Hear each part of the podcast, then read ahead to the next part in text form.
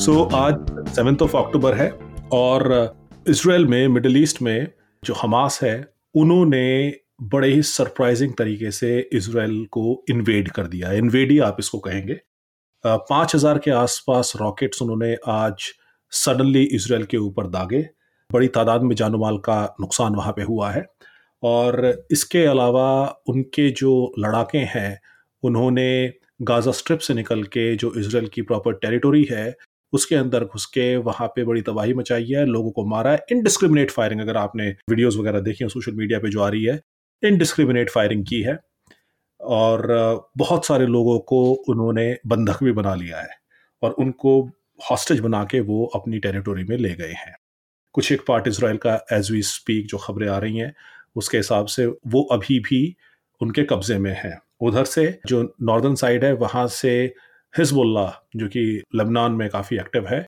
वो भी उनके बारे में सुनने में आ रहा है कि वो भी शायद इसराइल को नॉर्थ से इन्वेड कर सकते हैं। पिछले पचास सालों में इसराइल के ऊपर इतना बड़ा टेरिटोरियल हमला नहीं हुआ।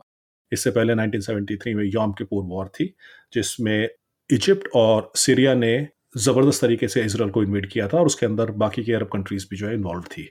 वो भी एक इंटेलिजेंस फेलियर माना जा रहा था उस वक्त पे और ये भी एक इंटेलिजेंस फेलियर माना जा रहा है। वो भी इसराइल के ओवर कॉन्फिडेंस का नतीजा था। ये भी अभी तक जो इनिशियल रिपोर्ट्स आ रही हैं, वो बड़ा इंटेलिजेंस फेलियर है और इसराइल का ओवर कॉन्फिडेंस भी कुछ एक हल्कों में इसको बताया जा रहा है कि भाई वो हल्के में ले रहे थे और इस वजह से वो सरप्राइज़ हो गए हैं। सरप्राइज़ हो गए हैं, लेकिन उन्होंने अपना रिटेलिएशन शुरू कर दिया है और जो प्रेसिडेंट हैं बेनियामिन नेतन्याहू उन्होंने कहा है कि इसराइल इज़ एट वॉर और मैसिव रेट्रीब्यूशन की उन्होंने बात कही है। सो बड़े स्केल पे सिविलियन कैजुअलिटीज होने जा रही है। क्या होगा, क्या नहीं होगा? हॉट टेक है, जैसे मैंने कहा है कि जनरली हम करते नहीं है। We try to give you a more inform point of view यहाँ पे भी कोशिश की जाएगी कि इन्फॉर्म पॉइंट ऑफ़ व्यू हो but we might be wrong by the time the podcast is publish we might be proven wrong ten days down the line लेकिन अगर आप लार्जर एक हिस्टोरिकल परस्पेक्टिव को लेकर चले सो हमारे या किसी भी एक्सपर्ट के इस पूरे मामले में गलत होने के चांसेस रिलेटिवली कम रहेंगे बिकॉज़ जो कॉन्फ्लिक्ट अभी तक चल रहा है इसने ओवरऑल इसकी इंटेंसिटी ने जरूर सरप्राइज किया है लेकिन इस बात ने सरप्राइज नहीं किया है कि हमास ने ऐसा फैसला उठाया है सो एनी वे गुरिंदर मैंने तो अपना हॉट टेक देना ही ऑब्वियसली लेकिन आपका क्या कहना है इस पूरे पूरे वाक्य के बारे में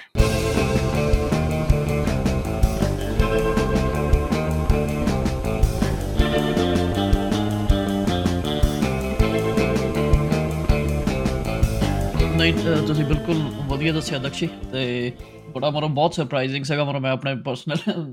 ਅਕਾਊਂਟ ਤੋਂ ਦੱਸਾਂ ਅੱਜ ਸਵੇਰੇ ਜਦ ਉੱਠੇ ਆ ਤੇ ਬੜਾ ਦੇਖਿਆ ਕਿ ਹੋ ਕੀ ਰਿਹਾ ਥੋੜੀ ਦੇਰ ਤਾਂ ਮੈਨੂੰ ਆਪ ਨੂੰ ਖੁਦ ਨੂੰ ਸਮਝਣ 'ਚ ਥੋੜੀ ਪ੍ਰੋਬਲਮ ਆਈ ਕਿ ਇੰਨੀ ਵੱਡੀ ਪ੍ਰੋਬਲਮ ਕੀ ਹੋਈ ਆ ਕਿ ਨਾਰਮਲ ਜੋ ਸਕਰਮਿਸ਼ਸ ਚੱਲਦੀਆਂ ਰਹਿੰਦੀਆਂ ਹਨ ਤੇ ਆਈ ਮੀਨ ਰੀਸੈਂਟਲੀ ਮੈਂ ਦੱਸਾਂ ਕਿ ਅਗੇਨ ਹੁਣ when you look in hindsight everything is 2020 ਪਰ ਮੈਂ ਉਹਦਾ ਪਿਛਲੇ 6 ਮਹੀਨੇ ਤੋਂ ਥੋੜੀ ਟੈਨਸ਼ਨ ਜੇ ਜਿਹੜੇ ਨਜ਼ਰ ਰੱਖ ਰਹੇ ਸੀ ਨਾ ਉਹ ਦੱਸ ਵੀ ਸਕਦੇ ਸੀ ਕਿ Israeli forces again I mean Just trying to understand these things right Israeli forces ਦੇ ਥੋੜੇ ਜਿਹੇ ਐਕਸ਼ਨਸ ਜਿਹੜੇ ਵਧੇ ਵੀ ਹੋਏ ਸੀਗੇ ਮੇਰੇ ਕੋ ਹੁਣ ਐਗਜ਼ੈਕਟ ਮੈਨੂੰ ਇਸ ਪੁਆਇੰਟ ਪੁਆਇੰਟ ਤੇ ਯਾਦ ਨਹੀਂ ਆ ਰਹੀਆਂ ਐਗਜ਼ਾਮਪਲਸ ਤੇ no so so so West Bank में प्रॉब्लम नहीं हो रही है गाजा स्ट्रिप की प्रॉब्लम है फिलहाल वेस्ट बैंक की जो प्रॉब्लम है वो उस पर इसराइल सेटलर्स बहुत ज़्यादा तादाद में घुस गए हैं राइट हाँ. ये भी पूरा क्या मुद्दा है वेस्ट बैंक और गाजा स्ट्रिप का इसको भी ब्रीफली हम टच अपॉन करने की कोशिश करेंगे लेकिन फिलहाल जो कॉन्फ्लिक्ट फिलहाल लगा है वो वेस्ट बैंक तक इतने पैमाने पे स्प्रेड नहीं हुआ जितना कि ये गाजा स्ट्रिप पे है गाजा स्ट्रिप के अराउंड का जो एरिया है ਉਹ ਮੈਨੂੰ ਐਗਜ਼ੈਕਟਲੀ ਉਹਦਾ ਨਹੀਂ ਪਤਾ ਸੀਗਾ ਪਰ ਮੈਂ ਜੋ ਦੇਖਿਆ ਬੈਂਜਮਨ ਨੇਤਨਯਾਹੂ ਦੀ ਟੀਵੀ ਤੇ ਚੱਲ ਰਹੇ ਜੋ ਵੀ ਵਿਊਜ਼ ਦੇ ਰਹੇ ਤਾਂ ਥੋੜੀ ਦੇਰ ਸਮਝਣ ਦੀ ਹੋਈ ਕਿ ਇੰਨੀ ਵੱਡੀ ਕਿਹੜੀ ਪ੍ਰੋਬਲਮ ਹੋਈ ਆ ਤਾਂ ਫਿਰ then gradually through the day ਜਨ started watching Twitter and news ਤੇ ਫਿਰ ਸਮਝ ਆਈ ਕਿ ਕਿੱਦਾਂ ਦਾ ਸਰਪ੍ਰਾਈਜ਼ ਅਟੈਕ ਹੋਇਆ ਤੇ ਜਦੋਂ ਤੁਸੀਂ ਦੱਸਿਆ ਕਿ ਇੰਟੈਲੀਜੈਂਸ ਫੇਲਿਅਰ ਹੈਗਾ ਜਿਹੜਾ ਕਿ 50 ਇਅਰਸ ਅਗੋ ਜਦੋਂ ਇਜਿਪਟ ਨਾਲ ਵਾਰ ਹੋਈ ਤੇ ਉਹ ਉਹ ਵੀ ਉਹਦੇ ਮੈਂ ਸੁਣਦਾ ਪਿਆ ਸੀ ਇੱਕ I think Barbara Starr she used to be in Clinton's administration ਮੈਨੂੰ ਭੁੱਲ ਗਿਆ ਕਿਸ ਚੀਜ਼ ਦੀ ਸੈਕਟਰੀ ਹੋਏਗੀ। ਹਮ she was putting out her views and she said ਕਿ ਮੋਸਟ ਲਾਈਕਲੀ ਜੋ ਲੱਗ ਰਿਹਾ ਕਿ ਬਹੁਤ ਲੋ ਟੈਕ ਉਹਨਾਂ ਨੇ ਜੋ ਹਮਾਸ ਦੀ ਲੀਡਰਸ਼ਿਪ ਹੈ ਬਹੁਤ ਲੋ ਟੈਕ ਤਰੀਕੇ ਨਾਲ ਪਲੈਨਿੰਗ ਕੀਤੀ ਹੈ because Israel Israel has just like ਆਪਾਂ ਲਾਸਟ ਪੋਡਕਾਸਟ ਵੀ ਡਿਸਕਸ ਕੀਤਾ Mossad and Israel are leaders in human intelligence ਕਿਸੇ ਵੀ ਤਰੀਕੇ ਦੀ so they are the undisputed kings in that and they have moles in almost every organisation I would say in the world or at least in those organisation or places they matter to them yeah and this is an extremely important point Gurinder वही tech surveillance की बात जो कर रही है जो सबसे पहले जो मुझे मुझे सबसे बड़ी as you said that you know मैं भी जब सो के उठा सुबह एंड उसके बाद आपने ट्विटर स्क्रोल करना शुरू किया ऑब्वियसली इससे आपको ये भी पता चल गया कि सोते उठते हमने ट्विटर स्क्रॉल करना शुरू कर दिया तो कितने ठलू है बेसिकली और कोई काम नहीं करना था एक्चुअली वीकेंड एनीवे तो जैसे ही ट्विटर स्क्रॉल करना शुरू किया तो फिर उसके बाद मैंने देखा कि यार ये तो बड़ा मतलब it's it's a big deal it's not your regular as you pointed out skirmish so फिर उसके बाद वो स्केल पता चला वो वीडियोस हॉरेबल वीडियोस आई जिसमें यू नो बारबरिक वीडियोस भी सामने आई दैट सेड वॉर की हर एक वीडियो बारबरिक होगी चाहे वो किसी भी तरफ़ से हो रही है। अट्रॉसिटी चाहे जहाँ पे भी कमिट हो रही है वो बारबरिक ही होगी। चाहे इसराइल पैलेस्टाइन के ऊपर कर रहा है चाहे पैलेस्टाइन इसराइल के ऊपर कर रहा है चाहे अर्मेनियंस अजरबैजान के ऊपर कर रहे हैं या अजरबैजान अर्मेनियंस के ऊपर कर रहा है। There are there is no honour in war तो इस तरह की वीडियोस जो है वो आपकी आएँगी और और भी आएँगी। You keep yourself prepared so anyway तो जब आपने वो स्क्रोल करने शुरू की फिर आपको उसके स्केल का पता चला एंड देन यू सॉ कि उन्होंने तो पूरा ऑपरेशन ही लॉन्च कर दिया है। पाँच हज़ार के आसपास रॉकेट दाग दिए हैं। तो फिर मुझे लगा कि यार ये आयरन डोम का क्या हुआ? वो जो वांटेड इजरायली इंटेलिजेंस है उसका क्या हुआ? एंड देन ये बड़ा इंट्यूटिव आपने पॉइंट आउट किया और वो जो क्लिंटन एडमिनिस्ट्रेशन की जो आपने बताया जो बंदी थी उसने भी बड़ी चीज़ काउंटर इंट्यूटिव रादर चीज़ पॉइंट आउट की है कि आप ऐसी हाईटेक इंटेल को आप लो टेक बिल्कुल लो टेक के साथ ही आप बीट कर सकते हो wherein everything is been probably conveyed within a very close net circle उस तरह से ही आप इसराइल की डिफेंस को बीट कर सकते हो, और इनके पास तो ऐसे सॉफ्टवेयर है पेगसस पैकेसस को लेके कितनी कंट्रीज़ में कितनी बड़ी कंट्रोवर्सी हुई है कि जो इसराइली सॉफ्टवेयर है, इसने आपके फोन्स को बक किया हुआ है राइट right? तो आप उस चीज़ को कैसे बीट करोगे? So you have to go extremely low tech और वो ही मुझे लगता है कि यहाँ पे हमास ने किया है, जिसके वजह से they have taken them by surprise और एक और चीज़ Gurinder before we move on before I let you complete your point intelligence चाहे वो इसराइल की हो, चाहे वो अमेरिका की हो, किसी भी कंट्री की हो। And we have seen examples कि कितनी ज़बरदस्त इंटेलिजेंस किस तरीके से काम भी करती है। इंडिया के ऊपर आरोप है कि उन्होंने हरदीप सिंह निज्जर को मरवाया अपनी इंटेलिजेंस के थ्रू उसका काउंटर ये हो रहा है कि भाई अमेरिका के पास सारी इंटेल थी, वो उधर से जो है, इनके ऊपर सर्विलांस कर रहे थे। सो इट्स एक्सट्रीमली फैसिनेटिंग एक तो सब्जेक्ट भी है और इसको अंडरस्टैंड करना ये भी ज़रूरी है गुरिंदर कि इंटेलिजेंस चाहे कितनी भी हाई फाई हो जाए आपकी फेलियर इसके अंदर होगा। चाहे हाँ। कोई भी हो दुनिया में कोई भी माइकल लाल हो फेलियर इसके अंदर होगा क्योंकि इतनी इंफॉर्मेशन आपके पास आती है बहुत सारी इंफॉर्मेशन आपको लगती है कि इट डज नॉट मैटर और मे बी वो चीज़ जो है वो ब्लाइंड साइड होती है और वहाँ से प्रॉब्ली कुछ चीज़ें आपके सामने आती हैं। So I won't be surprised कि इस चीज़ का इल्म भी कुछ एक एरियाज़ में इसराइली लोगों को हो लेकिन उन्होंने उस चीज़ को दरकिनार कर दिया हो क्योंकि इंटेलिजेंस के अंदर अक्सर ये होता है। ਸਕਦੇ ਨਹੀਂ ਤੁਸੀਂ ਬਿਲਕੁਲ ਠੀਕ ਕਿਹਾ ਤੇ ਪਰ ਮੈਨੂੰ ਲੱਗਦਾ ਹੈ ਕਿ ਜਿਹੜੀ ਤੁਸੀਂ ਕਹਿ ਰਹੇ ਕਿ ਇੰਟੈਲੀਜੈਂਸ ਫੇਲਿਅਰ ਡੈਫੀਨਿਟਲੀ ਉਹ ਤਾਂ ਹੈਗਾ ਹੀ ਹੈਗਾ।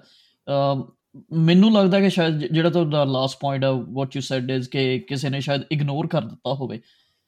ਉਹਦੇ ਤੇ ਮੈਂ ਇਹੀ ਕਹੂੰਗਾ ਕਿ ਜਦੋਂ ਕੋਈ ਫੇਲਿਅਰ ਹੁੰਦਾ ਉਹੀ ਸਾਹਮਣੇ ਆਉਂਦਾ ਆ। ਜਦ ਕੋਈ ਸਕਸੈਸ ਹੁੰਦੀ ਆ ਉਹਦਾ ਕੋਈ ਮੈਜਰ ਨਹੀਂ ਹੋ ਸਕਦਾ ਹਨਾ? ਬਿਲਕੁਲ ਬਿਲਕੁਲ ਅਸੀਂ ਬਚਾ ਦਿੱਤਾ ਹਨਾ ਕਿ 50 ਸਾਲ ਸੇ ਐਸਾ ਐਕਟ ਨਹੀਂ ਹੁਆ ਸੋ ਇਟਸ ਸਕਸੈਸ एक तरह से आप देखें लेकिन हाँ, पचास साल बाद ये हो रहा है तो हम इसको कह रहे हैं कि ये तो बहुत बड़ा फेलियर है फेलियर सो, हाँ. सो इस चीज़ को भी पर्सपेक्टिव में रखने की ज़रूरत है मेरे ख्याल से कि हम्म। इतनी वोलेटाइल जगह पे ऐसी जगह पे जहाँ पे इसराइल पैलेस्टाइन को फूटी आँख नहीं सुहाता है पैलेस्टाइन इसराइल को फूटी आँख नहीं सुहाता है वहाँ पे इसराइल ने ऐसी चीजों को बाय एंड लार्ज नहीं होने दिया है so it is actually success of their capabilities rather than failure लेकिन फेलियर जो है वो बहुत ज्यादा एम्पलीफाई होकर सामने आ जाता है हाँ, और वो इसी पॉइंट टाइम पे हो रहा है या ਨਾਲੇ ਇੱਕ ਇੱਕ ਬਹੁਤ ਵੱਡਾ ਇਹ ਹੋਇਆ ਨਾ ਕਿ ਜਦੋਂ ਕਈ ਵਾਰ ਹੁੰਦਾ ਕਿ ਜਦੋਂ ਆਪਾਂ ਆਫਲਾਈਨ ਗੱਲ ਕਰ ਰਹੇ ਸੀ ਕੁਝ ਚੀਜ਼ਾਂ ਹੁੰਦੀਆਂ ਰਹਿੰਦੀਆਂ ਨਾ then they become normalize in your brain ਜਿੱਦਾਂ ਕਿ ਰਸ਼ੀਆ ਯੂਕਰੇਨ ਵਾਰ ਹੈ ਨਾਰਮਲਾਈਜ਼ ਹੋ ਗਈ ਹੁਣ ਇਦਾਂ ਜੀ ਇਹਨਾਂ ਦੀ ਪੈਲਸਟਾਈਨ ਇਜ਼ਰਾਈਲ ਕਨਫਲਿਕਟ ਜੋ ਜੋ ਮਿਡਲ ਈਸਟ ਕਨਫਲਿਕਟ ਲਾ ਲਓ ਇੰਨਾ ਕਈ ਵਾਰ ਨਾਰਮਲਾਈਜ਼ ਹੋ ਗਿਆ ਛੋਟੇ ਮੋਟੇ ਵਗੈਰ ਮਰ ਵੀ ਬੜੀ ਸੈਡ ਸਟੇਟਮੈਂਟ ਦੇਣ ਵਾਲੀ ਗੱਲ ਆ ਕਿ ਦੋ ਚਾਰ ਬੰਦੇ ਮਰ ਗਏ ਇੱਧਰ ਮਰ ਗਏ ਹਨਾ ਉਹ ਆਪਾਂ ਕਹਿੰਦੇ ਉਹ ਠੀਕ ਆ ਹਨਾ ਮਤਲਬ ਉਹਨੂੰ ਇੰਨਾ ਇੰਨਾ ਜ਼ਿਆਦਾ ਐਗਜ਼ੈਜਰੇਟ ਕਰਕੇ ਕਈ ਵਾਰੀ ਆਪਣੀ ਬ੍ਰੇਨ ਦੇ ਵਿੱਚ ਹਿੱਟ ਵੀ ਨਹੀਂ ਕਰਦਾ। ਉਹ ਐਵਰੀਡੇ ਹੋ ਰਹੇ ਉੱਥੇ ਹੁੰਦੇ ਆ ਨਾ ਪਰ ਜਦੋਂ ਉਹਨਾਂ ਦਾ ਕਿ ਜਿੱਦਾਂ ਦੱਸਿਆ ਤੁਸੀਂ ਕਿ ਇੰਨੇ ਲਾਰਜ ਸਕੇਲ ਦੇ 5000 ਰਾਕੇਟਸ ਕੀਤੇ ਐਂਡ ਮੈਂ ਤਾਂ ਵੀਡੀਓਜ਼ ਦੇਖ ਰਿਹਾ ਸਾਰੇ ਦੇਖੇ ਹੋਣੇ ਆ ਕਿ ਜਿਹੜੇ ਹਮਾਸ ਦੇ ਜਿਹੜੇ ਉਹਨਾਂ ਨੇ ਵੀਡੀਓ ਪਬਲਿਸ਼ ਕੀਤਾ ਗਿਆ I don't know a group of 50 people and they are moving towards Israeli territory, right? Then crossing over and going through residences. Yeah. ਤੇ ਮਤਲਬ ਹੁਣ ਇਹਨੂੰ again which side of the argument you are and the uh, Israeli side is obviously calling it a terrorist attack ਤੇ ਤੇ ਜਿੱਦਾਂ ਕਿ single out ਕਰਕੇ ਰੈਜ਼ੀਡੈਂਸਸ ਵਿੱਚ ਲੋਕਾਂ ਨੂੰ ਮਾਰਿਆ ਬੜੀ so so listen listen I mean there is no two way about it कि this is a terrorist attack right so आप उसमें तो कह सकते हो कि हाँ भाई ठीक है कोई इसराइल की तरफ से इन्वेजन हो रही है फोर्स हो रही है फोर्स फोर्स को भिड़ रही है लेकिन जब आप सिविलियंस को इस तरह से टारगेट करना शुरू कर देते हो this is totally a terrorist attack so so, इसमें मतलब लाग लपेट करने वाली बात नहीं है हमास भी कोई ऐसी साइड पे नहीं बैठे हैं कि भाई उनके हाथ हैं वो खून से रंगे हुए नहीं है ऐसा नहीं है हमास का भी है लेकिन ये जो कॉन्फ्लिक्ट दोनों की तरफ़ से रेडिकलाइजेशन हुआ है ना हमास की राइज भी गुरिंदर इसी वजह से हुई है। 2007 से पहले जो प्री डोमिनेंट पार्टी इसराइल की पॉलिटिक्स में हुआ करती थी, वो फतह थी। फतह का भी चलिए बैकग्राउंड टेररिज्म से रिलेटेड है बट बाद में जब दोनों इसराइल और पैलेस्टीन के बीच में पीस प्रोसेस बढ़ा तो उसके बाद Fatah became I think more democratic I think Yasser Arafat used to lead it if I not wrong it was the more moderate party it was the party which wanted sort of a peaceful resolution between the two between Israel and Palestine from the Palestinian side और दूसरी तरफ़ Israel की तरफ़ से जैसे Yitzhak Rabin type के leader थे जिनको मार दिया गया था सो उनको मारा किस किसने था? उनको एक रेडिकल जूइश बंदे ने मारा था जो कि पीस प्रोसेस के बिल्कुल खिलाफ था। सो so, वो जो ग्राउंड है जो कि नाइन्टीज में काफ़ी हुआ कि दोनों पार्टीज़ को बीच में लाने की बात की नोबेल पीस प्राइज भी मिला। Ironically yesterday was when Nobel peace prize was announced anyway so Yitzhak Rabin और आई थिंक यासर राफात को एक साथ मिला था पीस प्राइज मिड नाइन्टीज में। लेकिन उसके बाद से अगर आप देखें तो ग्रेजुअली पहले एरियल शेरोन आए फिर बेनियामिन नेतन्याहू आए इन्होंने बहुत ज़्यादा रेडिकलाइज कर दिया है और जो ज़्यादातर इसराइली पॉपुलेशन है वो भी रेडिकलाइजेशन की तरफ़ चली गई है। उधर पैलेस्टीनियन पोजिशन हार्डन हो गई है इधर इसराइली पोजिशन हार्डन हो गई है। और वो जो एक बीच का रास्ता था वो खत्म होता हुआ नज़र आ रहा है। और इसीलिए हमास 2007 में राइज हुआ। सो फतह अभी वेस्ट बैंक जो कि जॉर्डन से लगता हुआ है वहाँ पे फतह जो है वो प्रीडोमिनेंट पार्टी है। और हमास जो है वो गाजा स्क्रिप्ट के अंदर प्रीडोमिनेंट पार्टी है और हमास वो मिलिटेंट ग्रुप है एसेंशियली उन्होंने अपने मैनिफेस्टो में ये लिखा हुआ है कि हमें इसराइल को निस्त नबूद करना है।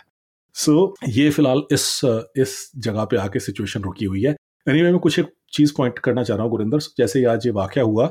सो so, मेरे ख्याल में सबसे पहले मेरे जो लैंडलॉर्ड थे टोरंटो में जब हम यहाँ पे आए थे तो जिनके पास हम रहे थे जिस घर में हम रहे थे वो लैंडलॉर्ड जो थे वो जूश फैमिली है एक ओल्ड हस्बैंड वाइफ है उनके बच्चे जो हैं वो इसराइल में रहते हैं। सो मेरे जहन में सबसे पहले उनका आया क्योंकि वो बहुत टाइम इसराइल में भी रह गए उनके बच्चे आज की तारीख में भी इसराइल में है। सो so, कि भाई वो सेफ़ है या नहीं है so I call them up and then they gave me a lowdown कि वहाँ पे सिचुएशन क्या है। बड़ी बड़ी जेनविन uh, बड़ी अंडरस्टैंडिंग बड़ी मेल जोल बना के रखने वाली फैमिली है। उनके घर में हमसे पहले इनफैक्ट एक अरब फैमिली रहा करती थी। सो व्हेन वी से कि भाई Israelis Jewish people and Arabs they don't see each other eye to eye so वो ऐसा नहीं है उनके घर में जहाँ पे हम रहे इवेंचुअली वहाँ पे अरब फैमिली रहा करती थी। So I I call them up they call back and then they told me कि इसको बड़ा ही ज़बरदस्त इंटेलिजेंस फेलियर समझा जा रहा है। इनफैक्ट इसराइली जो न्यूज़ है टीवी न्यूज़ वहाँ पे इसको टेलीकास्ट भी नहीं किया जा रहा है। And I was surprised why तो उन्होंने कहा public to panic they don't want public to know कि हमसे कितनी बड़ी गलती हो गई है। सो so ये बता रहे कि 1973 में भी ऐसा ही हुआ था। उस वक्त भी इसराइली लोगों को बीबीसी पर रिलाई करना पड़ रहा था rather than the state broadcaster की हो क्या रहा है और आज की तारीख में भी and you will be surprised to know this वो लोग अल जजीरा के ऊपर रिलाई कर रहे हैं is like an Arab news service yeah. to an extent, right? Rather than their own news service. So I was really surprised. फिर उन्होंने बताया कि स्केल ऑफ़ डिस्ट्रक्शन जो साउथ में हुआ है उनके जानने वाले लोग हैं जो बता रहे हैं कि उनके उनके फ्रेंड्स की एक्सटेंडेड फैमिली में से किसी औरत को अबडक्ट करके ले जाया गया है एक किबुज में से and she is an eighty year old so अस्सी साल की औरत को भी वहाँ पे एबडक्ट करके ले जाया गया है। सो so, जो क्रुएल्टी है जो बारबेरिटी है वो इस हद तक भी हो रही है। ऐसी बात नहीं है कि इसराइल की तरफ़ से जब रेट्रीब्यूशन होगा तो वहाँ बारबेरिटी नहीं होगी वहाँ भी होगी। नहीं, नहीं, नहीं, जो रिजर्विस्ट है या हाँ जो। रिजर्विस्ट है उनको सबको बुला लिया गया इनके लड़के को। इनका लड़का रिजर्विस्ट है जो यंगर सन है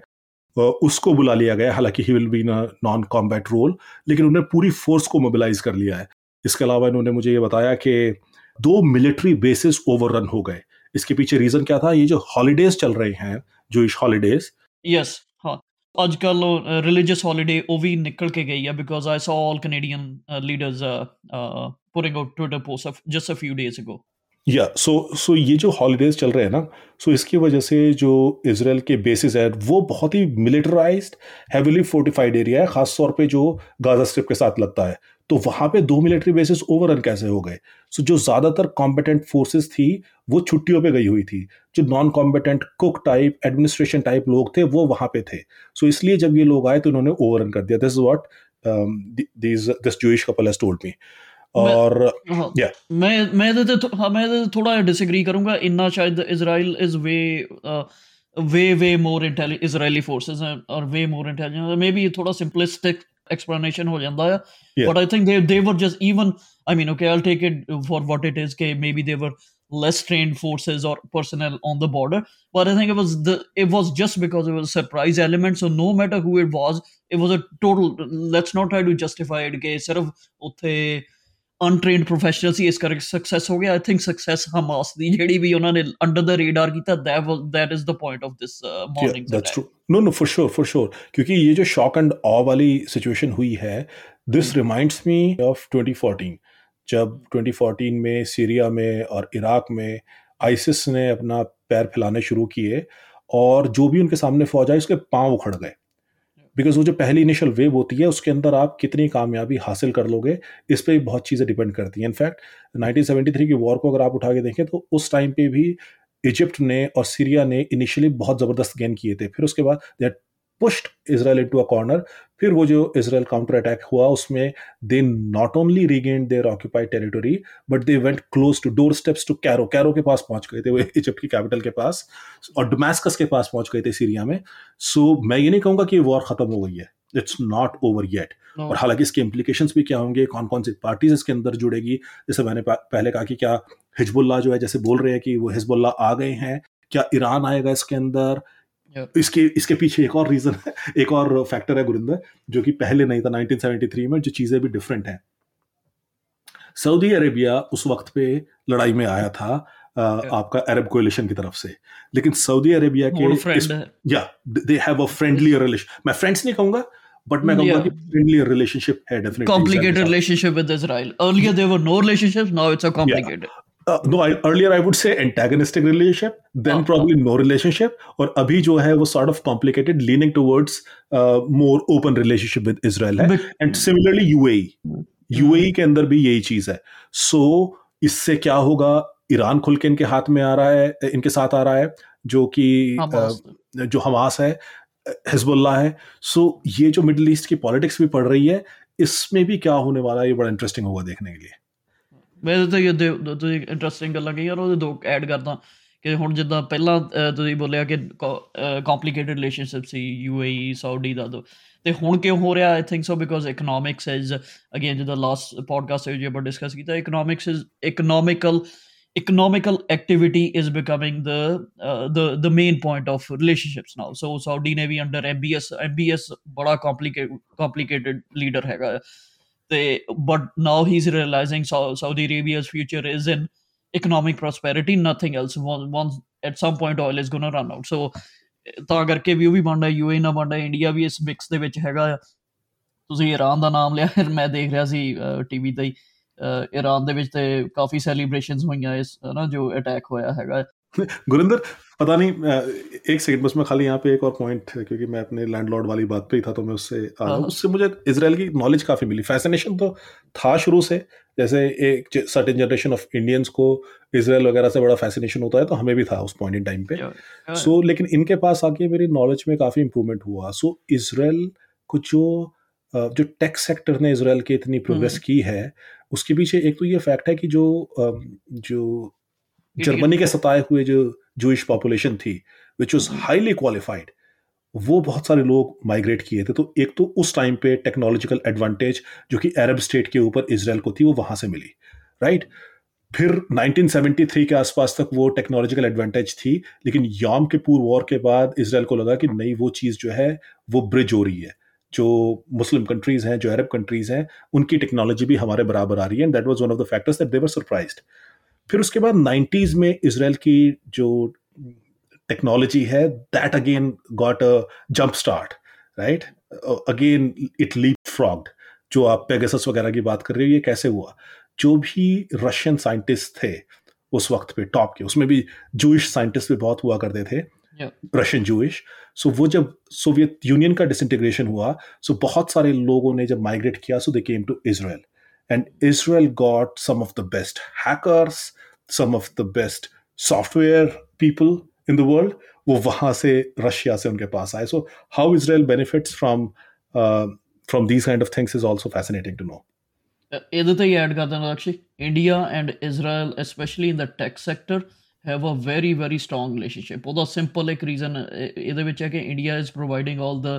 um, Indian tech sector is providing all the man force or the mm-hmm. mm-hmm. uh, and uh, and uh, that's why there are a lot of Israeli companies. I personally know two people, close friends, mm-hmm. that work for an Israeli uh, tech it's a te- technically a tech firm i mean the front is a tech firm definitely and they they are the biggest no one probably has even i'm not going to name what the company is and they provide technical accounting and financial technical services to almost all the big uh, I, uh, uh, telecom companies in the world so name it like rogers ho gaya bell ho gaya america the which at&t ho gaya kush ho gaya so they they are the biggest and they have uh, i mean it's a israeli company but now they're uh, development offices are in Pune. Uh, hmm. Huge, huge company. So, anyways, how the एक, एक और चीज़ tech tech पे tech पे गुरिंदर एक एक मैं बड़ा क्विकली एक पॉइंट और यहाँ पे स्लिप इन कर दूँ कि जो मैंने आपको बताया था कि 1973 तक जो गैप था मुस्लिम वर्ल्ड के बीच में और इसराइल के बीच में जो कि आपस में देवर एट लॉगर हेड्स वो ब्रिज होने लगा था राइट और जो फिर उसके बाद में जो गैप हुआ वो अब दोबारा ब्रिज होने लगा है। ये गैप अब दोबारा ब्रिज हो रहा है। Because of I am gonna go on a limb over here because technology is becoming democratised democratised yes so anyone sitting at home can uh, because especially with again generalizing this argument don't take it the way i'm going to say it. Very very simplistic argument because of ai coming into the world. Hmm. a lot of the things that you can do you don't you don't even have to have large development firms or rely on them. You can do a lot of stuff uh, choti chote in a group of five people. And if you have engineering bent of mind you can spend like uh, a few uh, a few months and you can learn any technology that you want so so so as you're saying I also go out on a limb कि ये चीज़ अभी तक नहीं हुई है, ये चीज़ आगे होगी। Like now that A I is coming to the picture ये चीज़ और भी ज़्यादा होगी और वो गैप जो है वेस्टर्न वर्ल्ड के बीच में और मुस्लिम वर्ल्ड के बीच में I I won't just stop till Muslim world मैं कहूँगा रेस्ट ऑफ़ द वर्ल्ड के बीच में ये बड़ी yes. तेज़ी से के साथ ब्रिज होगा अभी। मुस्लिम वर्ल्ड की बात मैं इसलिए कर रहा हूँ क्योंकि यहाँ पे it's germane to our discussion यहाँ पे हम अरब इसराइल कॉन्फ्लिक्ट की बात कर रहे हैं। सो so, आप ऑटोमन एम्पायर के बाद से लगा लो जो टर्किश ऑटोमन एम्पायर थी। जब से उसका डिसइंटीग्रेशन हुआ जब से वेस्टर्न वर्ल्ड में रहने सा वगैरह आया सो वेस्टर्न वर्ल्ड और मुस्लिम वर्ल्ड के बीच में टेक्नोलॉजिकल गैप बहुत ज़्यादा बढ़ गया। ऑटोमन एम्पायर चली गई। वो गैप आज तक एग्जिस्ट किया। लेकिन अब वो गैप खत्म हो रहा है। मैं खाली मिलिट्री टेक्नोलॉजी की बात कर रहा हूँ। मैं रेगुलर टेक्नोलॉजी की बात यहाँ पे नहीं कर रहा हूँ। Speaking of military technology specifically अगर आप देखें सो लेटली जो रशियंस हैं, वो भी टर्किश ड्रोन्स का इस्तेमाल कर रहे हैं। जो यूक्रेनियंस है, वो भी टर्किश इक्विपमेंट का इस्तेमाल कर रहे हैं। अर्मेनिया अजरबैजान का जो कॉन्फ्लिक्ट हुआ, उसमें अजरबैजान ने अर्मेनिया को ओवर पावर टर्किश ड्रोन्स की वजह से किया है। सो टर्की अपनी ड्रोन्स बना रहा है and they are being extremely successful as well Iran अपनी ड्रोन्स बना रहा है, ये सारे रॉकेट्स अपेरेंटली ईरान के बताए जा रहे हैं। सो वेन वी से कि भाई आयरन डोम अच्छा यहाँ पे ये जो शब्द होते हैं ना कि आयरन डोम तो आपको ऐसा लगता है कि भाई वाकई में एक डोम इसराइल के ऊपर है, और उसके ऊपर कुछ भी आगे टकराएगा, वो तहस नहस हो जाएगा, ऐसा नहीं है। Iron Dome is like a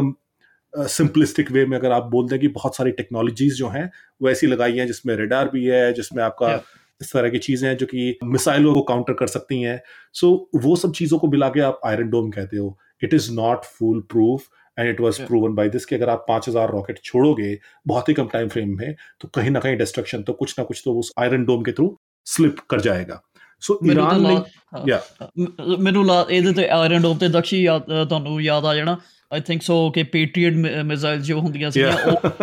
that was the main uh, yeah. uh, component of Iron Dome. Patriot missiles के I think so Gulf War 1 ਦੇ ਵਿੱਚ I, One, I yeah. think so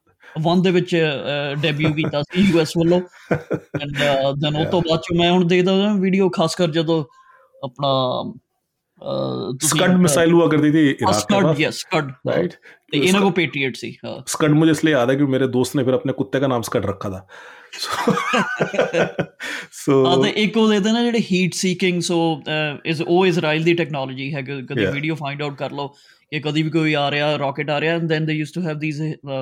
heat seeking uh, little rockets or missiles again. I'm not a military expert at all. ਤਾਂ ਉਹਨਾਂ ਨੇ ਇੰਨੀਆਂ fire ਕਰ ਦੇਣੀਆਂ ਕਿ ਓਕੇ ਇਲ ਕੈਚ ਇਟ ਹਨਾ? So that used to be ਉਹਦੀ image ਬਣਾ ਦਿੱਤੀ ਕਿ ਆਇਰਨ ਡੋਮ ਹੈਗਾ ਆ। ਯਾ ਬਟ ਮੈਂ ਇੱਕ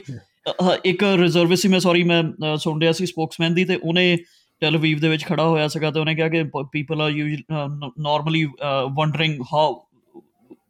why did not Iron Dome catch all these attacks and whatnot. ਉਹਦਾ ਆਰਗੂਮੈਂਟ ਇਹਦੇ ਵਿੱਚ ਇਹ ਸੀਗਾ ਕਿ ਇਦਾਂ ਦਾ ਸਰਪ੍ਰਾਈਜ਼ ਸੀਗਾ ਫਸਟ ਆਫ ਆਲ ਉਹਨਾਂ ਨੇ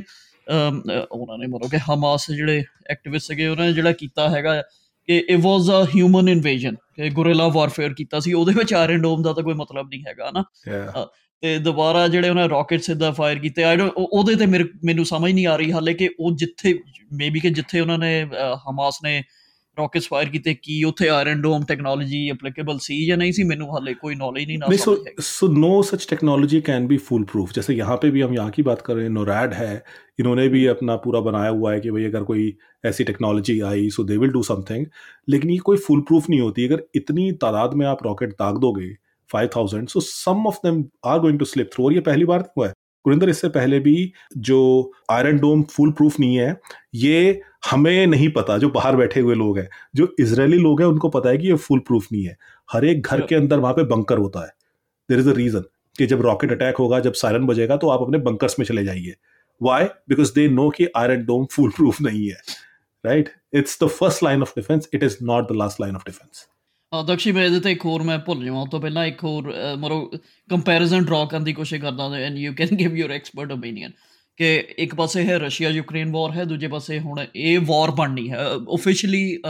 ਬੀਬੀ ਨੇ ਬੈਂਜਾਮਿਨ ਨੇਤਨਯਾਹੂ ਨੇ ਕਹਿਤਾ we are at war with Hamas so the official statement ਹੈ। ਯਾ so they are it's not it's not little battles it is a war so there'll be big big news coming in the next few days and they they on record they have said that so there'll be mass casualties whatnot again having said that i'm trying to draw some comparison or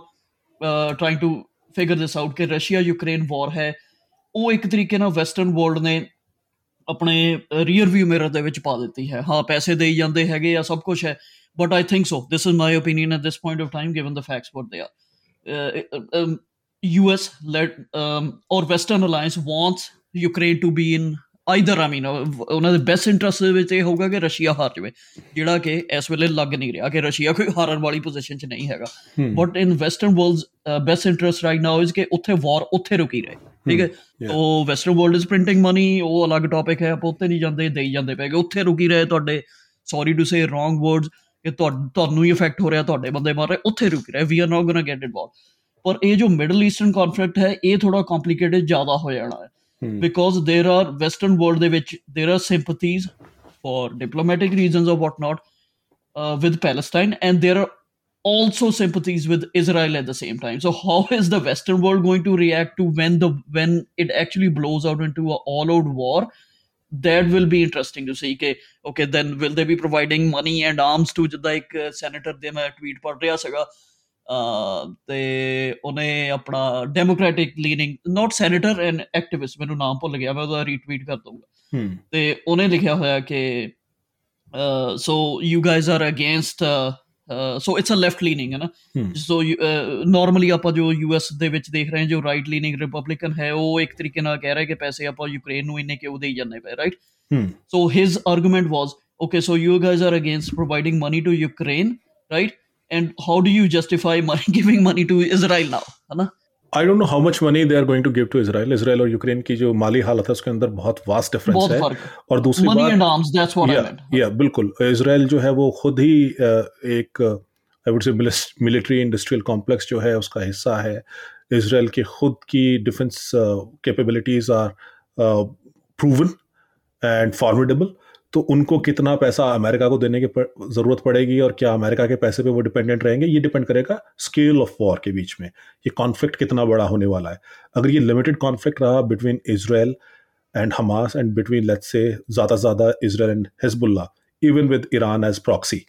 right तो मुझे नहीं लगता कि इसके अंदर बहुत ज़्यादा पैसे वेस्टर्न वर्ल्ड को इसराइल को देने की ज़रूरत पड़ेगी। Israel can manage this thing on its own जहाँ वेस्ट वर्ल्ड की बात आएगी वो कि सीज फायर कैसे हो रही है डिप्लोमेसी कब किस टाइम पे आ रही है वो कैसे होगा? क्या वो इजिप्ट के थ्रू क्या वो सऊदी अरेबिया के थ्रू बाकी के जो कंट्रीज़ हैं उस पर इंप्रेस अपॉन करेंगे कि किसी तरह से डिप्लोमेटिक एक मिडिल पाथ निकाला जाए। सो so, यहाँ तक मेरे ख्याल से अमेरिका का फ़िलहाल what I can foresee role रहने वाला है। दैट सेड अगर ये कॉन्फ्लिक्ट थोड़ा बढ़ता है इफ़ इट एस्केलेट्स इफ़ दक्षी मैं छोटा छोटा पॉइंट है ना रखने की कोशिश करता कि अगेन जो अटैक होया बहुत माड़ा होया पर ਅਟੈਕ ਮਰੋ ਸਿਵਿਲੀਅਨਸ ਮਰ ਰਹੇ ਸਭ ਕੁਝ ਹੋ ਰਿਹਾ। ਪਰ ਇਹਦਾ ਕੰਟੈਕਸ ਇੱਕ ਤੁਸੀਂ ਬਹੁਤ ਪਹਿਲਾਂ ਵਧੀਆ ਦੱਸਿਆ ਵੀ ਇਹ ਕੰਟੈਕਸ ਹਮੇਸ਼ਾ ਯਾਦ ਰੱਖਣ ਦੀ ਲੋੜ ਹੈ ਕਿ ਇਹ ਪੰਗਾ ਜਿਹੜਾ ਇੱਕ ਜਿੱਥੋਂ ਸਟਾਰਟ ਹੋਇਆ ਔਰ ਜਿੱਦਾਂ ਚੱਲ ਰਿਹਾ ਇਹ ਕਦੀ ਮੁੱਕਣਾ ਨਹੀਂ ਹੈਗਾ। ਇਹ ਇਹ ਖਤਮ ਨਹੀਂ ਹੋਗਾ ਨਹੀਂ ਹੋਣਾ। ਜੋ ਪੈਲਸਟੀਨੀਅਨ ਪੀਪਲ ਜੋ ਪੋਪੂਲੇਸ਼ਨ ਹੈ they have been undermined as well ਮੈਂ ਅਗੇਨ ਮੈਂ ਪੋਲਿਟਿਕਸ ਦੇ ਵਿੱਚ ਨਹੀਂ ਜਾਣਾ। ਹੁਣ 1945 47 ਦੇ ਵਿੱਚ ਜਦੋਂ ਇਹ ਡਿਵੀਜ਼ਨ ਹੋਈ drawing a line in the sand ਕਿ ਹੁਣ ਇਜ਼ਰਾਈਲ ਬਣ ਗਿਆ ਆ ਇੱਥੇ ਪੈਲਸਟਾਈਨ ਹੈ ਉਹਦੇ ਬਹੁਤ ਸਾਰੇ ਮੈਂ ਟਵੀਟ ਕਰ ਦਿੰਦਾ ਪਿਕਚਰਸ ਦੇ ਟਾਈਮਲਾਈਨ ਪਿਕਚਰਸ ਹੈ ਕਿੱਦਾਂ ਪੈਲਸਟੀਨੀਅਨ ਪੋਪੂਲੇਸ਼ਨ ਕਿੱਥੇ ਹੁੰਦੀ ਸੀਗੀ ਹੁਣ ਸੁੰਗੜ ਕੇ ਕਿੱਥੇ ਕਿੱਥੇ ਪਹੁੰਚ ਗਈ ਉਹ ਇਜ਼ਰਾਈਲ ਵੱਧ ਗਿਆ again not going into the politics of this but when a certain section of the population has been oppressed for so long they don't have any other again not justifying ਕਿ ਅੱਜ ਜੋ ਹੋਇਆ at all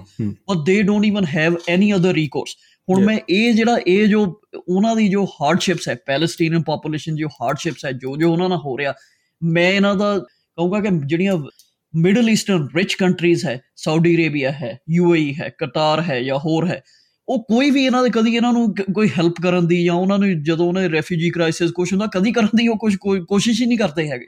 ਉਹਨਾਂ ਦੀ ਵੀ ਕੋਈ responsibility ਬਣਦੀ ਹੈ। Egypt ਮੇਰੇ ਖਿਆਲ ਨਾਲ ਕਿਸੇ ਪੁਆਇੰਟ ਪੁਆਇੰਟ ਆਫ ਟਾਈਮ ਤੇ ਕਰਦਾ ਹੁੰਦਾ ਸੀ। ਆਈ ਥਿੰਕ ਸੋ ਈਜਿਪਟ ਨੇ ਵੀ ਥੋੜਾ ਬਹੁਤ ਆਪਣਾ ਹੱਥ ਖਿੱਚ ਲਿਆ ਹੈਗਾ। So that's that's my point ਕਿ ਜਿੰਨੇ ਰੈਫਿਊਜੀਜ਼ ਹੈ ਹੁਣ ਜਿੱਦਾਂ ਯੂਰਪ ਦੇ ਬੜਾ ਪੁਆਇੰਟ ਖਿੱਚਿਆ ਜਾਂਦਾ। ਕਿਹਾ ਜਾਂਦਾ ਰੈਫਿਊਜੀਜ਼ ਜਿਹੜੇ ਮਿਡਲ ਈਸਟਰਨ ਰੈਫਿਊਜੀਜ਼ ਹੈ ਜਰਮਨੀ ਦੇ ਵਿੱਚ ਆ ਰਹੇ ਹੋਰ ਕੰਟਰੀਜ਼ ਦੇ ਵਿੱਚ ਆ ਰਹੇ ਕਦੀ ਵੀ ਜਿਹੜੇ ਸਾਊਦੀ ਅਰੇਬੀਆ ਨੇ ਜਾਂ ਯੂਏਈ ਨੇ ਕਟਾਰ ਨੇ ਕਦੀ ਆਫਰ नहीं किया कि साढ़े को आ जाओ है ना इजिप्ट रिलेशनशिप भी बड़ी इंस्ट्रक्टिव है गुरिंदर क्योंकि जैसे हम बोल भी चुके हैं कि लास्ट टाइम वो जो वॉर हुई थी योम के पूर्व वॉर इन दोनों के बीच में हुई थी फिर उसके एंड तक सिनाई पेनिनसुला जितना भी है जो कि स्विस से ईस्ट की तरफ है आज इजिप्ट का हिस्सा है लेकिन उस पर इसराइल ने अपना कब्जा जमा लिया था फिर मेरे ख्याल से as a if I am not wrong late seventies में as a token of friendship हाँ या सो ऑलिव ब्रांच के थ्रू उन्होंने इजिप्ट को वापस कर दिया और तब से लेके इजिप्ट के रिलेशन अभी तक बाय एंड लार्ज इसराइल के साथ पीसफुल रहे हैं and which is why I think they are trying to Egypt ने शायद इस बात की आज दो एक खबर मैंने पढ़ी है मुझे उसका सोर्स याद नहीं आ रहा but maybe I just skip through it कि इजिप्ट ने शायद इसको वार्न भी किया था कि ऐसा कुछ हो सकता है आई डोंट नो सो दोनों कंट्रीज़ के बीच में relationship is very sort of peaceful मैं ये नहीं कहूँगा फ्रेंड ओवरली फ्रेंडली रिलेशनशिप है। और हो सकता है कि जो आम जनता है वहाँ पे उसके बीच में पैलेस्टीन के लिए काफ़ी पैलेस्टीनियंस के लिए काफ़ी सॉफ्ट uh, भी हो एक corner but that said countries के बीच में कोई प्रॉब्लम नहीं है। सो so, हो सकता है मे बी आई मीन ऐसा कुछ हमास और इनके बीच में भी निकल के आ जाए बट अब फिलहाल तक चांसेस लग नहीं रहे हैं क्योंकि Benjamin Netanyahu is really a hawk of a politician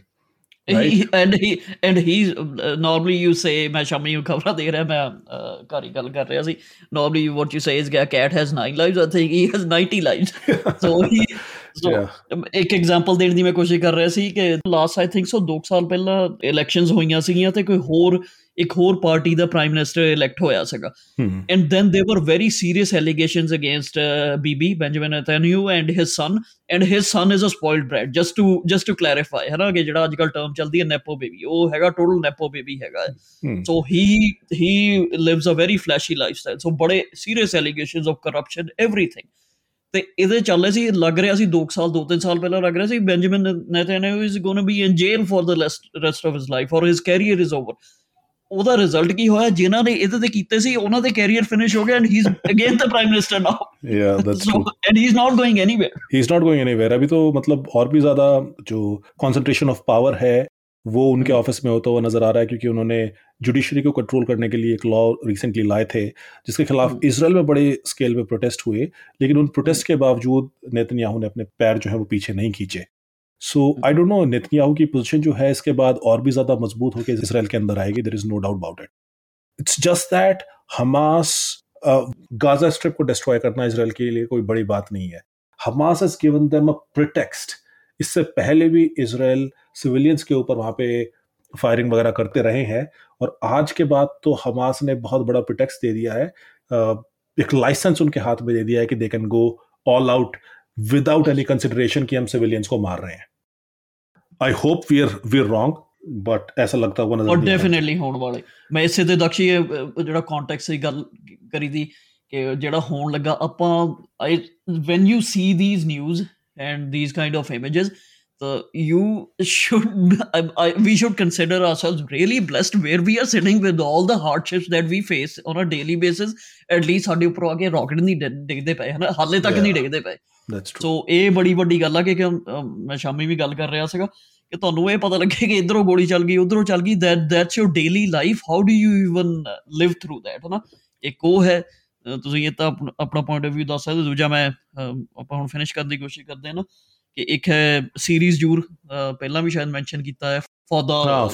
ਹੈ ਹਾਂ ਜੋ ਇਜ਼ਰਾਈਲੀ ਫੋਰਸਸ ਦੇ ਉੱਪਰ ਹੈ ਤੇ ਉਹਦੇ ਤੋਂ ਕਾਫੀ ਕੁਝ ਪਤਾ ਚੱਲਦਾ ਹੈ ਇੰਟੈਲੀਜੈਂਸ ਦੇ ਉੱਪਰ ਹੈ ਇਜ਼ਰਾਈਲੀ ਪੈਲੇਸਟਾਈਨ ਰਿਲੇਸ਼ਨਸ਼ਿਪਸ ਦੇ ਉੱਪਰ ਹੈ ਨਾਟ ਨਾਟ ਜਸਟ ਪੋਲਿਟੀਕਲ ਜਿਹੜੇ ਹਿਊਮਨ ਟੂ ਹਿਊਮਨ ਰਿਲੇਸ਼ਨਸ਼ਿਪਸ ਹੈ ਕਿ how Israeli moles are in Palestinian community ਜਾਂ ਫਿਰ ਉੱਥੇ ਜੋ ਜੋ ਫੋਰਸਸ ਆਪਣੇ ਆਪਰੇਸ਼ਨਸ ਕਰਦੇ ਉਹਦੇ ਬਾਰੇ ਹੈ ਉਹ ਉਹ ਜ਼ਰੂਰ ਦੇਖਣ ਦੀ ਲੋੜ I think so I I forgot I think it's on Netflix yes not Amazon Prime it's on Netflix और एक और चीज़ I mean then we move on आपको ये हॉस्टेज लेने का क्या इसमें पॉइंट लग रहा है why have they taken hostages they could have simply killed them right hostages लेके क्या करेंगे ਉਹਦੇ ਵਿੱਚ ਮੈਂ तो negotiate नहीं करता है उनकी जो stated policy रही है and with this government with this prime minister I don't think they are ever going to come to a, a negotiation table कि भाई हमारे hostages छोड़ दो आप ਮੈਂ ਇੱਕ ਦਾ ਦਕਸ਼ੀ ਸੀਬੀਸੀ ਦੇ ਫਾਰਮਰ ਜਰਨਲਿਸਟ ਦਾ ਕੋਈ ਮਿਡਲ ਈਸਟਰਨ ਜਰਨਲਿਸਟ ਸੀ ਓਕੇ ਉਹਨੇ ਸਟੇਟਮੈਂਟ ਦਿੱਤੀ ਆ ਕਿ ਮੈਨੂੰ ਹੁਣ ਐਗਜ਼ੈਕਟ ਫੈਕਟ ਭੁੱਲ ਗਏ। ਉਹਨੇ ਦੱਸਿਆ ਕਿ ਕਾਫੀ ਸਾਲ ਪਹਿਲਾਂ ਹੋਇਆ ਸੀਗਾ but these things don't come in news ਦੇ he said that they took one soldier they meaning Hamas took one IDF soldier normal soldier ਕੋਈ ਹਾਈ ਰੈਂਕਿੰਗ ਨਹੀਂ ਕੋਈ ਕੁਝ ਨਹੀਂ। ਉਹਨਾਂ ਨੇ 5 ਸਾਲ ਰੱਖਿਆ। ਠੀਕ ਹੈ ਆਪਣੀ ਜੇਲ੍ਹ ਦੇ ਵਿੱਚ ਹਮਾਸ ਨੇ ਕੈਪਟੀਵਿਟੀ ਦੇ ਵਿੱਚ ਰੱਖਿਆ।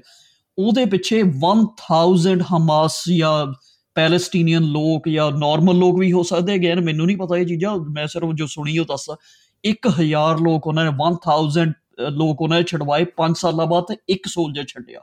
So that's the value of life that Israel gives to its puts on its citizen so I think ਜਿਹੜਾ ਤੁਸੀਂ ਪੁੱਛਿਆ ਕਿਉਂ ਕੀਤੇ ਹੋਏ I think so that might be a strategy ਕਿੰਨੀ ਵਧੀਆ ਹੁੰਦੀ ਕਿੰਨੀ ਨਹੀਂ ਉਹ ਉਹ ਦੇਖੋ ਬਿਕਾਜ਼ ਬਿਕਾਜ਼ ਮੈਂ ਇਸ ਲਈ ਸਰਪ੍ਰਾਈਜ਼ ਸੀ ਬਿਕਾਜ਼ ਸਟੇਟਡ ਪਾਲਿਸੀ ਜੋ ਰਹੀ ਹੈ इसराइल की वो ये है कि भाई हम नेगोशिएट नहीं करेंगे। आपने हॉस्टेज के साथ जो करना है कर दो या तो हम हॉस्टेज छुड़ा लेंगे या अगर आपने हॉस्टेज को मार दिया जैसे कि आपका म्यूनिक में हुआ था we will come back and we will exact our revenge right? So most likely yeah, okay, israeli forces will be planning something. If they yeah. don't then uh, the policy will be okay. or maybe hamas because, also wants कि ये चीज़ जो है वो escalate हो to an extent I think उन्होंने भी अपनी calculations वगैरह जो है वो की हुई है. आई डोंट नो वो कितनी करेक्ट साबित होंगी वी डोंट नो एनीवेज ये मुझे लगता नहीं कि ये टॉपिक जो है वो कहीं जा रहा है हो सकता है इस पे हमें दोबारा आना पड़े right ਦਕਸ਼ੀ ਇਹਦੇ ਤੇ ਆਉਣਾ ਪੈਣਾ ਨਾ ਮਤਲਬ your expert opinion because you did a fantastic job with the Russia Ukraine war ਤੁਹਾਡੇ ਲਿਸਨਰਸ ਤਾਂ ਜਿਹੜੇ ਫੈਨਸ ਆ ਉਹ ਬਹੁਤ ਕਹਿੰਦੇ ਰਹੇ ਨਾ ਸੋ ਮੇਬੀ ਕਿ ਥੋੜਾ ਇਹਨਾਂ ਦੋਨਾਂ ਤੇ ਕਰਨਾ ਪਊਗਾ definitely Russia rear view mirror ਦੇ ਵਿੱਚ ਪਾਉਣ ਨਹੀਂ ਪਾਉਣਾ ਚਾਹੀਦਾ ਮੈਨੂੰ ਲੱਗਦਾ ਰਸ਼ੀਆ यूक्रेन वॉर भी because it has other consequences but फिटीक भी है गुरिंदर आई मीन हमें समझना भी चाहिए जैसे मतलब आज आज हम अपने एग्जांपल से आप आपने बड़ा इंटरेस्टिंग पॉइंट उठाया था कि जब शुरू में खबर आनी शुरू हुई थोड़ी तो लगा कि ये पुरानी स्कर्मिश हो रही है क्यों ये ट्रेंड कर रहा है क्यों इतने सारे लोग इसको तवज्जो दे रहे हैं सो so, वो फिटीक हो जाता है क्या करो आप आप उसी बात को लेकर नहीं बैठे रहोगे। तो वो रशिया यूक्रेन वॉर से वो फिटीक हो रहा है लोगों का। So even though humanitarian scale पे डिस्ट्रक्शन बहुत ज़्यादा है रशिया यूक्रेन में भी फिर भी अर्मेनिया अजरबैजान हमारी कॉन्शियस पे सडनली ऐसा आ जाता है कि वो लगता है कि यार ये भी इतनी इंपॉर्टेंट चीज़ हो रही है where we missing out on this right so एक कॉन्फ्लिक्ट बहुत ज़्यादा टाइम तक आपको एंगेज करके नहीं रख सकता ये एक सैड फैक्ट है। हाँ, हाँ बिल्कुल। मैं थोड़ा दक्षी मैं एक फैक्ट हो रहा है ऐड करना। ਜੋ ਆ ਪੈਲਸਟਾਈਨ ਔਰ ਇਜ਼ਰਾਈਲ ਕਨਫਲਿਕਟ ਜੋ ਇਸ ਵੇਲੇ ਚੱਲ ਰਿਹਾ ਇਹਦੇ ਵਿੱਚ ਹੋਰ ਇੱਕ ਸੈਡਲੀ ਇੱਕ ਹੋਰ ਐਲੀਮੈਂਟ ਆ ਗਿਆ ਰਿਲੀਜੀਅਸ ਐਲੀਮੈਂਟ ਵੀ ਆ ਗਿਆ ਠੀਕ ਹੈ? ਰਿਲੀਜੀਅਸ ਐਲੀਮੈਂਟ ਆ ਗਿਆ ਪਲੱਸ ਐਥਨਿਕ ਐਲੀਮੈਂਟ ਆ ਗਿਆ ਬਿਕੋਜ਼ ਇੱਕ ਇੱਕ ਪਾਸੇ ਜੂਇਸ਼ ਹੈ ਕਮਿਊਨਿਟੀ ਹੈ ਇੱਕ ਪਾਸੇ ਜੂਇਸ਼ ਕਮਿਊਨਿਟੀ ਵੀ ਯੂਨੀਫਾਰਮ ਨਹੀਂ ਬਾਈ ਦ ਵੇ ਹਾਂ ਉਹ ਵੀ ਯੂਨੀਫਾਰਮ ਨਹੀਂ। ਹਾਂ ਅਗੇਨ ਮੈਨੂੰ ਕੋਈ ਨੌਲੇਜ ਨਹੀਂ ਹੈ ਮੈਨੂੰ for me all Jews are one no, community they're not. They're, uh, yeah. They're arab di mainu thodi hi hai bas jews are extremely different right? I mean not just in their appearances but from how they are. You have indian jews जो Bene Jews हैं जो कि महाराष्ट्र से You have, हैं वो लोग भी हैं You पे। यू you have यू से यू jews you have जो कि सेंट्रल एशिया के जूस हुआ You have have Baghdadi Jews you have uh, you have Ashkenazi Jews, European Jews जो हैं essentially. So Jewish population बड़े different है. Anyway, Yep, so yep. ये है गुरिंदर. So इसके अलावा भी दोबारा करना पैना डिस्कस है Yeah. जी नहीं हो रहा खत्म क्योंकि मुझे तो लगा कि भाई हम ये साल बड़ा फैसिनेटिंग रहा है एक के बाद एक चीज़ें जो हैं न्यूज़ वर्दी चीज़ें वो होती जा रही है मतलब इतने बड़े स्केल के ऊपर हो रही हैं in fact Russia Ukraine war से इनफैक्ट अगर आप देख लो तो चीज़ें हो रही हैं। अभी हमें लग रहा था कि यार ये जो इंडो कनेडियन स्टैंड ऑफ़ जो है वो कितनी बड़ी खबर है and then suddenly it is not that big news it is not that big news any more right but that side उसके अंदर भी थोड़े से डेवलपमेंट हुए हैं since we have spoken so जिन लोगों ने हमारा पॉडकास्ट नहीं सुना है वो पॉडकास्ट नंबर तेईस ज़रा ज़रूर सुन लें। सो so, उसके अंदर हमने चीज़ें काफ़ी सारी डिस्कस की थी। इनफैक्ट बहुत सारी चीज़ें जो हुई गुरिंदर वो हमने उस एपिसोड के अंदर डिस्कस करी थी जो हमने रिलीज़ ही नहीं किया। Right right? कि भाई Yeah, ऐसी yeah. प्रॉब्लम्स आ सकती हैं इंडिया क्या क्या स्टेप उठा सकता है? जो डिप्लोमेट्स को लेकर उन्होंने बोला है कि इकतालीस डिप्लोमेट्स आप निकाल दो अपने। साठ के आसपास डिप्लोमेट है। One of the biggest mission that Canada have in any country is in India so India में उनके इकसठ के आसपास डिप्लोमेट है और इसके अलावा बहुत सारा स्टाफ है। जगह जगह पे उनके हाई कमीशन हैं। चंडीगढ़ में भी ऑब्वियसली हाई कमीशन उनका होना ही है। So not high commission sorry consulate है उनका होना ही है। सो so, उनको बोल दिया गया है कि आप इसको कम करो। जितनी इंडिया के अंदर इंडिया की डिप्लोमेटिक प्रेजेंस कनाडा के अंदर है उतनी डिप्लोमेटिक प्रेजेंस कनाडा की इंडिया के अंदर होनी चाहिए। सो so, ऑलरेडी ऐसा सी और सी पे आया हुआ है कि उन्होंने तो ऑलरेडी अपने बहुत सारे लोग जो हैं वो खतरे को देखते हुए निकाल के वो ले गए थे। Uh, ये भी ये भी बड़ी फैसिनेटिंग बात है Gurinder I mean on whichever side of argument you stand लेकिन अपने डिप्लोमेट्स की सेफ्टी का तो आपको पूरा ख्याल है हम्म। कि आप उनको निकाल के you have taken them to Kuala Lumpur you have taken them to Singapore जब यहाँ पे इंडियन डिप्लोमेट्स बोल रहे थे तब आप कह रहे थे कि नहीं यहाँ तो फ्रीडम ऑफ़ स्पीच है। राइट सो so, ये भी थोड़ा सा एक मुझे डबल स्टैंडर्ड लगा। बिल्कुल। उनकी कनाडा की डीलिंग की बात कर रहा हूँ मैं। Freedom of speech speech definitely है। लेकिन आप इंडिया में अगर ऐसी थ्रेट आपको मिलती है तो आप उसको ज़्यादा तवज्जो देते हो। कनाडा के अंदर अगर कोई किसी डिप्लोमेट को थ्रेट दे रहा है तो आप उसको तवज्जो ज़्यादा नहीं देते हो। तो ये तो डेफिनेटली इस पूरे एपिसोड के अंदर हुआ है। एनीवे सो इसका इम्पैक्ट क्या होगा? हमने इसको थोड़ा सा अपने उस अनरिलीज एपिसोड में डिस्कस भी किया था कि वीज़ा प्रोसेसिंग जो है स्टूडेंट्स की उस पर डेफिनेटली प्रॉब्लम आ सकती है। सो इनफैक्ट रणतेज ने उसमें कहा था कि इस चीज़ को रोकने के लिए डायरेक्टली नहीं कहेंगे वो कि हम अपने स्टूडेंट्स को जाने नहीं दे रहे। But there are ways through which you can stop these things और you can stem the flow अगर आपके वीज़ा उतनी तेज़ी से प्रोसेस नहीं होंगे या वीज़ा यहाँ के लोगों को वहाँ जाने के लिए इशू नहीं किया जाएगा सो so डेफिनेटली जो स्टूडेंट का आउटफ्लो है उसके ऊपर थोड़ा बहुत फ़र्क पड़ जाएगा। बहुत ज़्यादा फ़र्क नहीं पड़ेगा। Indian student still want to come to Canada लेकिन थोड़ा बहुत फ़र्क तो पड़ जाएगा और कनाडा को थोड़ी सी चिंता यहाँ पे हो रही है। तभी उनके तेवर थोड़े ढीले हुए और आई थिंक मेलेनी जो, जोली और जस्टिन ट्रूडो दोनों ने ये कहा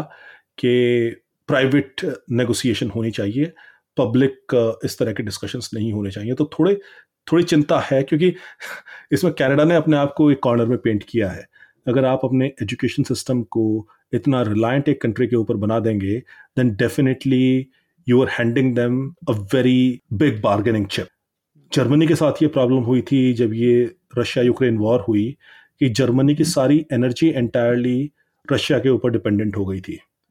सो so, उनको बहुत परेशान होना पड़ा बड़ी परेशानी का सामना करना पड़ा। कनेडियन एजुकेशन सिस्टम जो है वो इंडिया के ऊपर हायर एजुकेशन सिस्टम बहुत ज़्यादा रिलायंट है। इंडियन जो स्टूडेंट्स हैं वो सब्सिडाइज कर रहे हैं कनेडियन स्टूडेंट्स की एजुकेशन को बाई ट्वेंटी बिलियन डॉलर के आसपास हर साल ला के सो अगर आप एक कंट्री के ऊपर इतने रिलायंट हो जाएँगे तो आपको प्रॉब्लम्स का सामना करना पड़ेगा और वो यहाँ पे होता हुआ नज़र आ रहा है। हाँ तो बिल्कुल हाँ, जो ठीक गल कही मेरे तो एक दो पॉइंट है ना पिक करने की कोशिश करता। तो ये क्या कि मैली जोली और जस्टिन टूडो ने कहा कि वी शुड ਕਿ ਡਿਪਲੋਮੈਟਿਕ ਪ੍ਰੋਸੈਸ ਹੋਣਾ ਚਾਹੀਦਾ। ਮੈਂ ਇਹਨਾਂ ਨੂੰ ਕਹੂੰਗਾ ਕਿ ਡਿਪਲੋਮੈਟਿਕ ਪ੍ਰੋਸੈਸ ਕੱਲਾ ਹੁਣ ਨਹੀਂ, ਪਹਿਲਾਂ ਵੀ ਹੋਣਾ ਚਾਹੀਦਾ ਸੀਗਾ ਕਿ ਜੋ ਪਾਰਲੀਮੈਂਟ ਦੇ ਵਿੱਚ ਸਟੇਟਮੈਂਟ ਜਿਹੜੀ ਦਿੱਤੀ ਸੀਗੀ ਹੈ ਨਾ ਉਹ ਵੀ ਨਹੀਂ ਦੇਣੀ ਚਾਹੀਦੀ ਸੀਗੀ। ਉਸ ਵੇਲੇ ਤੁਸੀਂ you could have obviously they took it when the when the prime minister went to India ਉੱਥੇ ਗੱਲ ਕੀਤੀ ਹੈਗੀ ਆ। ਪਰ ਉਦੋਂ ਵੀ ਜੰਪ ਕਰਨ ਦੀ ਲੋੜ ਸੀਗੀ। Yes it was from a Canadian perspective yes it it was a serious incident ਜੋ ਹੋਇਆ ਸੀਗਾ। ਬਟ ਉਹਦੇ ਹੋਰ ਵੀ ਬਹੁਤ ਸਾਰੇ ਐਂਗਲਸ ਹੈਗੇ ਕੱਲਾ ਇੰਨਾ ਐਂਗਲ ਹੀ ਨਹੀਂ ਹੈਗਾ ਕਿ ਕੈਨੇਡੀਅਨ ਸਿਟੀਜ਼ਨ ਨੂੰ ਕਿਤੇ ਇੱਥੇ ਕੀਤਾ ਵਾਟਐਵਰ ਹਿੱਟ ਜੌਬ ਹੋਈ ਆ। ਹੋਰ ਵੀ ਬੜੇ ਸਾਰੇ ਐਂਗਲਸ ਹੈਗੇ ਇੰਨੇ ਈਜ਼ੀਲੀ ਇਹਨੂੰ ਜਸਟੀਫਾਈ ਕਰਨ ਦੀ ਕੋਸ਼ਿਸ਼ ਨਾ ਕਰੋ। ਸੋ ਆਈ ਐਗਰੀ ਕਿ ਕੈਨੇਡੀਅਨ ਜੋ ਗਵਰਨਮੈਂਟ ਇੰਚਾਰਜ ਹੈ ਇਸ ਵੇਲੇ ਦੇ ਡਿਡਨਟ ਥਿੰਕ ਦਿਸ ਥਰੂ या मेरे ख्याल से अगर वो story trying to save face now जो जो मतलब उनकी तरफ़ से आर्गुमेंट दिया जा रहा है वो ये भी है पहले भी डिस्कस कर चुके हैं कि ये स्टोरी आपकी आने वाली थी। ग्लोब एंड मेल के पास ये स्टोरी थी सीबीसी के पास स्टोरी थी। ग्लोब एंड मेल का जो रिपोर्टर है उसने प्राइम मिनिस्टर के ऑफ़िस को अप्रोच किया। उसने कहा कि हम इस स्टोरी को छाप रहे हैं। आपको क्या बोलना है इस बारे में? एग्जैक्टली exactly जो जॉन टोरी वाली स्टोरी पे हुआ था इफ़ यू रिमेंबर कि जॉन टोरी को बोल दिया था कि भैया आपका चक्कर चल रहा है किसी के साथ हम इस स्टोरी को छापने वाले हैं आपका क्या कहना है? जॉन टोरी ने उस स्टोरी से पहले ही अपना रिजाइन कर दिया था टोरंटो की मेयरशिप से राइट एग्जैक्टली वही चीज़ वही चीज़ यहाँ पे हुई।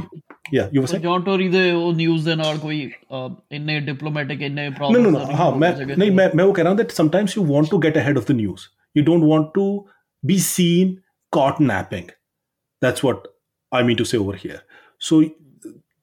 गवर्नमेंट है it wanted to get ahead of the news और जस्टिन ट्रूडो ने डिसाइड किया कि चाइना वाले मामले में तो ये फंसी गए थे ऑब्वियसली अगर ये मामला भी सामने आया तो जो इमिग्रेंट वोट है, जो पंजाबी वोट है, जो सिख वोट है, वो कहीं इनके हाथ से निकल के ना चला जाए। मैंने कह रहा कि वो इनके हाथ में था